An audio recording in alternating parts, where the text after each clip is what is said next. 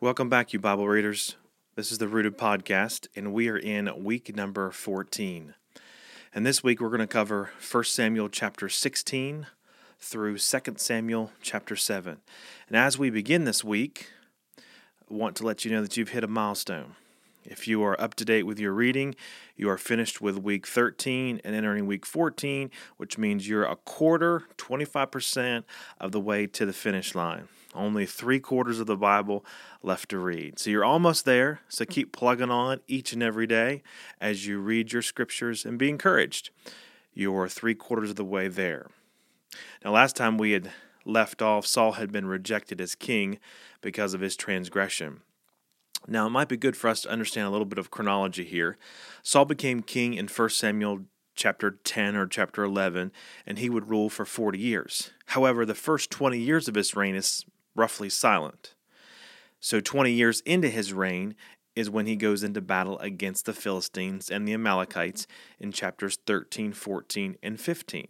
This means that by the time Saul meets David, Saul had been reigning for about 25 years.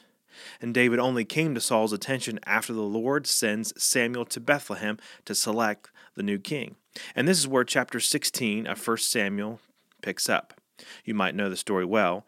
Jesse proudly parades his sons before Samuel by descending age until only David was left, who was at this time out tending the sheep.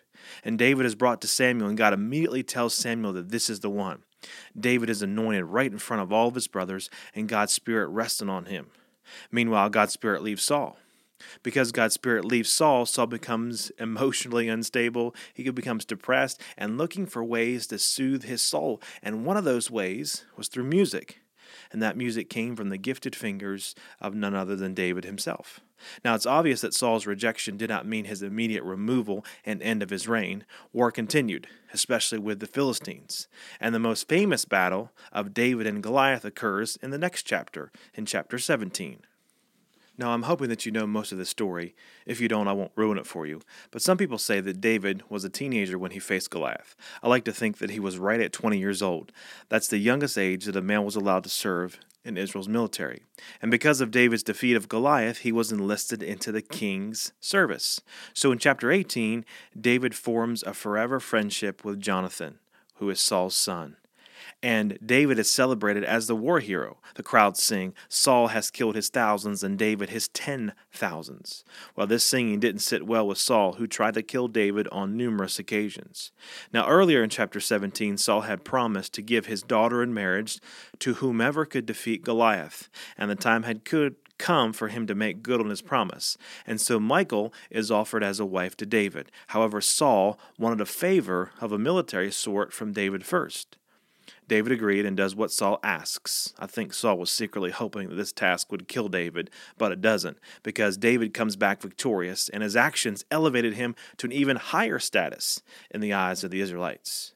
Now, finally, in chapter 19, Saul openly discloses his intention to get rid of David. The pressure of this open decree becomes too great for David, and he has to leave Gibeah and find refuge somewhere else from Saul. Knowing that he would be safe with Samuel, David makes his way there, but word gets to Saul of David's location and he sends men there, men there to capture him. However, what happens is far from ordinary. Saul will send three different sets of messengers to capture David, but all three sets of messengers end up serving God by prophesying rather than the king. Even Saul himself went to capture David and ended up prophesying or ended up serving God. God's Spirit overruled the authority of the king. God rescued David not by any human intermediary, but directly by his own power. And Saul drove himself to the brink of insanity by refusing to submit to God, who still exercised sovereign control over him. Now, if we think back to chapter 10, one of the signs confirming Saul's election as king had been his participation in the prophesying of the band of prophets, chapter 10, verses 5 through 13. And now, this same type of sign serves only to confirm his rejection by God. So, three times in chapter 19 alone, David is delivered by God. God, perver- God preserved his anointing by using natural and supernatural means. Now, since Christians are anointed by God, 1 John chapter 2, this record of how God preserves his anointed should provide encouragement to us who are reading this as well. Now, on to chapter 20, where one last attempt to reconcile David and Saul is made by Jonathan. Because Saul refused to repent, his heart was hardened. Walking with God can sometimes be confusing. You realize that, don't you? Some people will, op- will oppose us simply because we want to do God's will, and their antagonism is not the result of our sinfulness, but of theirs. And so Jonathan assures David that he has done nothing wrong, but nonetheless, they together develop a strategy to help David find out if Saul was still out to kill him. The next day was a festival day, where David's presence was required, and Saul's reaction to David's absence at this festival would prove to be the sign that Jonathan needed to confirm whether his father was still angry or not. So David's absence at the festival was relayed to Saul by his son Jonathan, and with great rage, Saul turned on Jonathan, reminding him that unless David died, the throne would be never handed to him. Paul then punctuated his wrath by trying to kill Jonathan with a spear, the same way he tried to kill David, by the way. Jonathan's conclusion to his father's anger is unmistakable, and with great sorrow following through, he gives David the sign that Saul's anger was irreparable. And so David and Jonathan would meet one more time, and sadly they would part ways, knowing that things would never be the same again. Cut off from his friends and family, David had to fend for himself, and this leads us into chapter 21.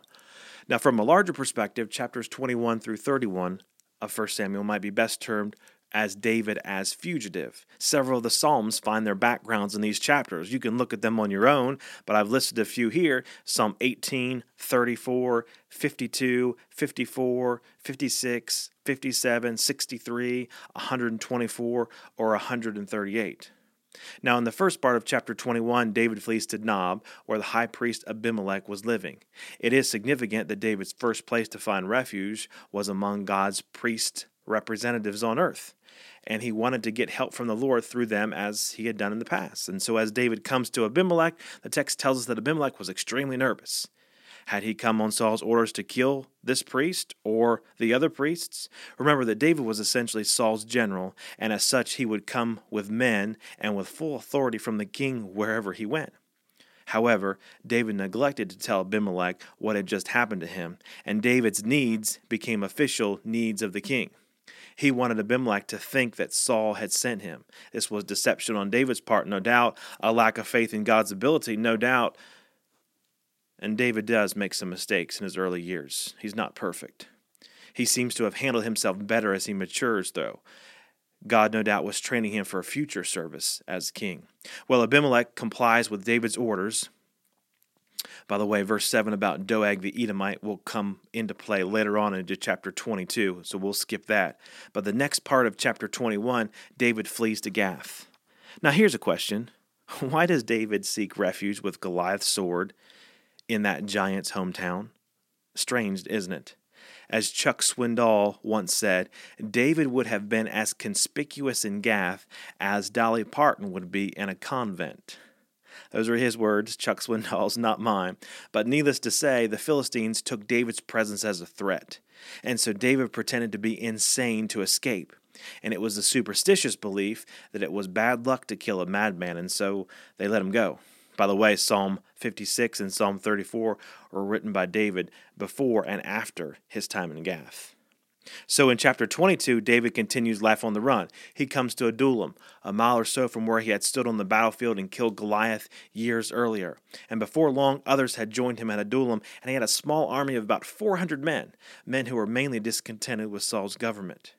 Knowing that his family was in danger of Saul's wrath, he takes them to Moab, where his great grandmother Ruth was from maybe hoping to secure the help of the Moabites if Saul's wrath led to full scale war. This could have been the reason why he goes to Moab.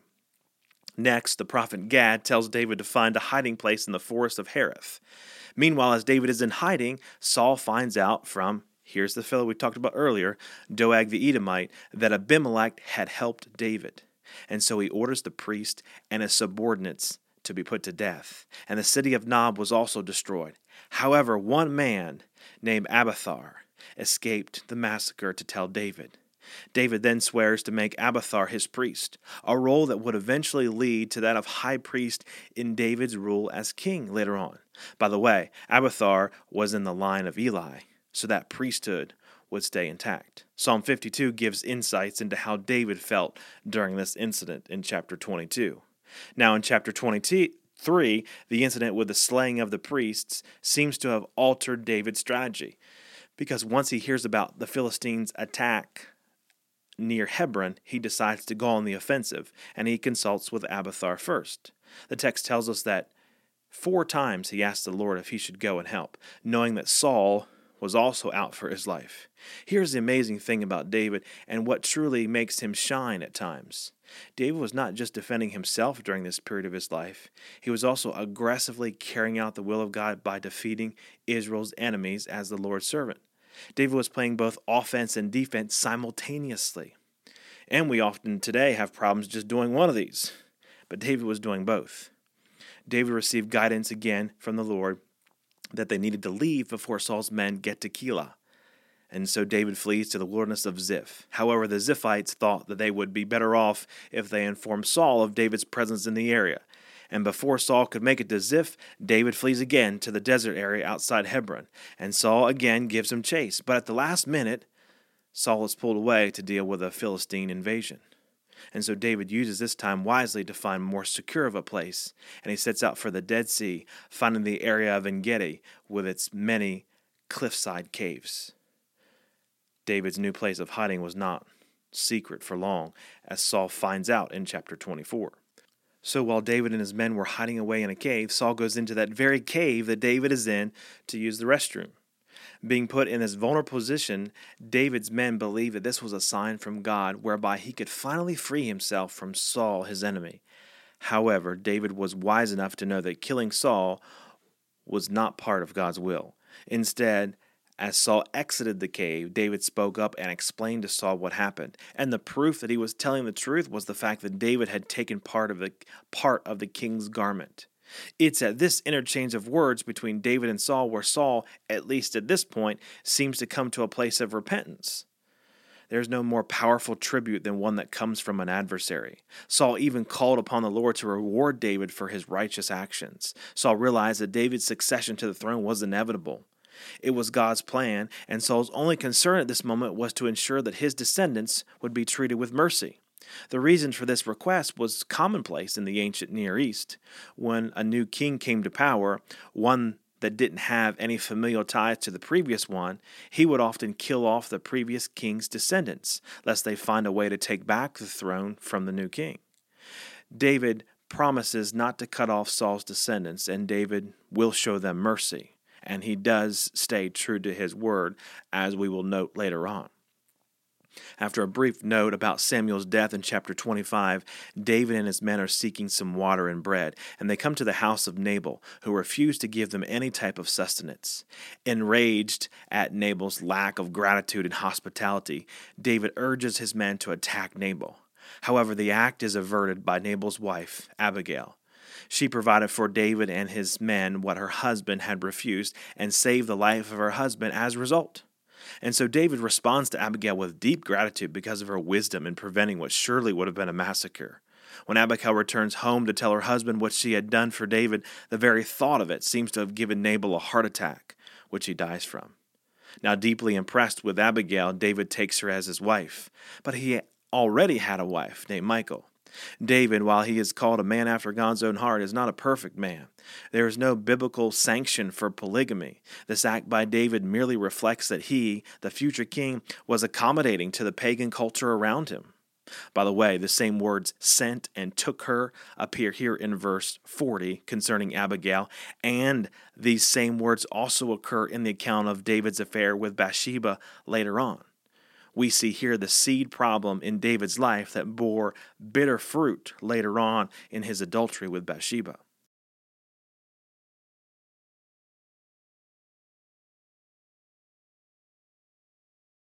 Now, moving on to chapter 26, which is similar to chapter 24, Saul is still pursuing after David. And when Saul and his army are sleeping, and he David and his nephew Abishai go on the offensive and penetrate through the enemy ranks to a sleeping Saul. David takes a spear and his water bottle, and once he is at a safe distance, he calls out to Saul and to Abner, his general. Perhaps now, for the first time, Saul was forced to confess that God had his hand on David and he would be the next king. But personal ambition and private vengeance seems endemic to human nature, even among us as believers. David taught by example that God alone has the right to promote and demote. Still not an optimist, though, David is not convinced by Saul's words and goes for a second time into Philistine territory. He makes a pact with the Philistines. It seems that David's faith in God's ability to keep him safe, it goes back and forth. From the hilltop to the valley, it seems to go back and forth. But being strategic, David uses his opportunity as a military leader for the Philistines to defeat and annihilate the common enemies of Israel and the Philistines that lived to Israel's southwest. And so David walked this very thin line, convincing the Philistines that his victories were for the welfare of the Philistines and the detriment of Israel. But now, as you move into chapter 28, David is digging himself into a deeper hole as he is asked to fight against Israel as the Philistines prepare for battle. Now, meanwhile, the scene shifts back to Saul and his consultation with the witch from Endor. Some texts call this witch uh, a medium or a spirit. And the Mosaic law prescribed death for mediums and spirits because God promised to give his people all the information that he wanted them to have about the future through the prophets. That's in Deuteronomy 18. So it was unwise, dangerous, and forbidden for them to seek more information from these other sources. Saul consults these sources because he was worried about the upcoming battle, and it seemed that the spirits or this medium would not have cooperated with Saul if she knew his identity. Now, there are a lot of opinions as to what exactly happened here in the text, and I'm not going to go through all those. But what's more important is the bigger picture. Saul could not get guidance from God because God had ceased giving his rebellious servant directions. People sometimes cannot get guidance from God because they have been unwilling to listen to God and obey him. He stopped speaking to them. In the case of Saul, Saul then tried to get guidance from elsewhere, and God graciously provided it from elsewhere in the form of a final warning. But even then, Saul disregarded that warning as well, as the preceding chapters show. Now, in chapter 29, David and his men are proceeding into battle along with the Philistines, all against the Israelites. So, David here in league with the Philistines, they're getting ready to go up against the Israelites. But the Philistine commanders are uncertain that David will remain loyal to them in the midst of a war. So, they send David and his men back to Philistia. And thus, David and his men are prevented, providentially, I might add, from going into battle against Israel. In chapter 30, as David returns to Ziklag, he finds out that the Amalekites had destroyed the city, and he immediately goes to the Lord for help. The Lord enables David and his men to defeat the Amalekites, and David's wise leadership is demonstrated in this chapter with qualities of kindness, faith, decisiveness, fairness, and generosity. And the scene shifts back shifts back to Saul in chapter 31 where he dies on the battlefield. So 1 Samuel ends with Saul's death and 2 Samuel picks right up and it kind of overlaps a little bit here. So in 2 Samuel chapter 1, we're informed of the deaths of Saul and Jonathan. David, who, who had openly played and sung soothing music in the times of Saul's madness, composes a lament to express his and Israel's sorrow at the death of Saul and his sons. Its title is called Song of the Bow, and you can read it there in chapter 1. In chapter 2, Abner installs Saul's son Ishbosheth over Israel, while David rules over Judah. And for seven years, the kingdom of Israel is split in this fashion until a decision is made to settle the matter with a contest of champions. David's forces win the contest, and Abner is forced to retreat. But in doing so, David's nephews are not content with the outcome. Asahel, one of David's nephews, gives chase to Abner and is killed in process by Abner's spear. So in chapter 3, Joab, which is Asahel's brother, wants to take revenge on what Abner has done. At this time, David's house continues to get stronger and stronger, while Saul's house continues to get weaker and weaker. And this causes Abner to come to the realization that he is on the losing side, and therefore starts to direct people to follow David from now on. Abner's change of heart puts him into a vulnerable position, a position that Joab takes advantage of, and he kills him because Abner had killed his brother Asahel.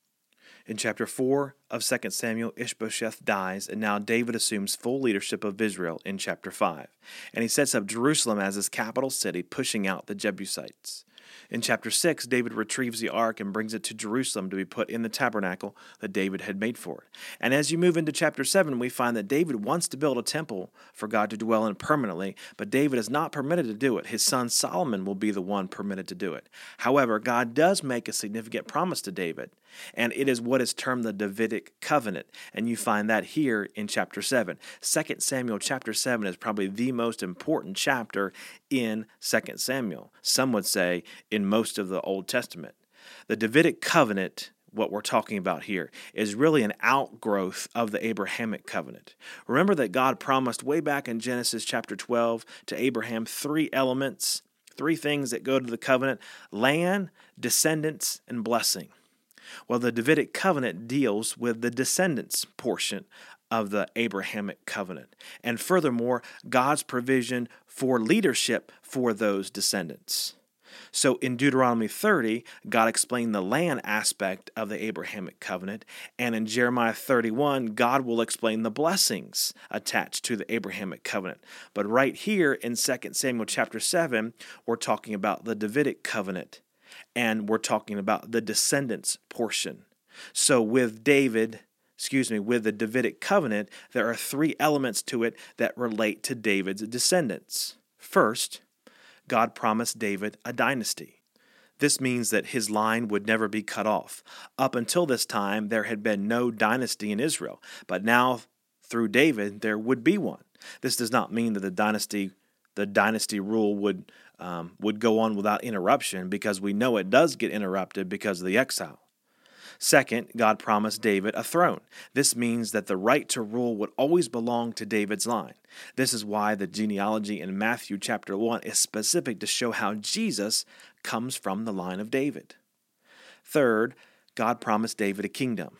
This is an actual land area to rule over. This David Davidic covenant will find its complete fulfillment in the millennial kingdom when Jesus, a descendant of David, is ruling over God's kingdom on earth.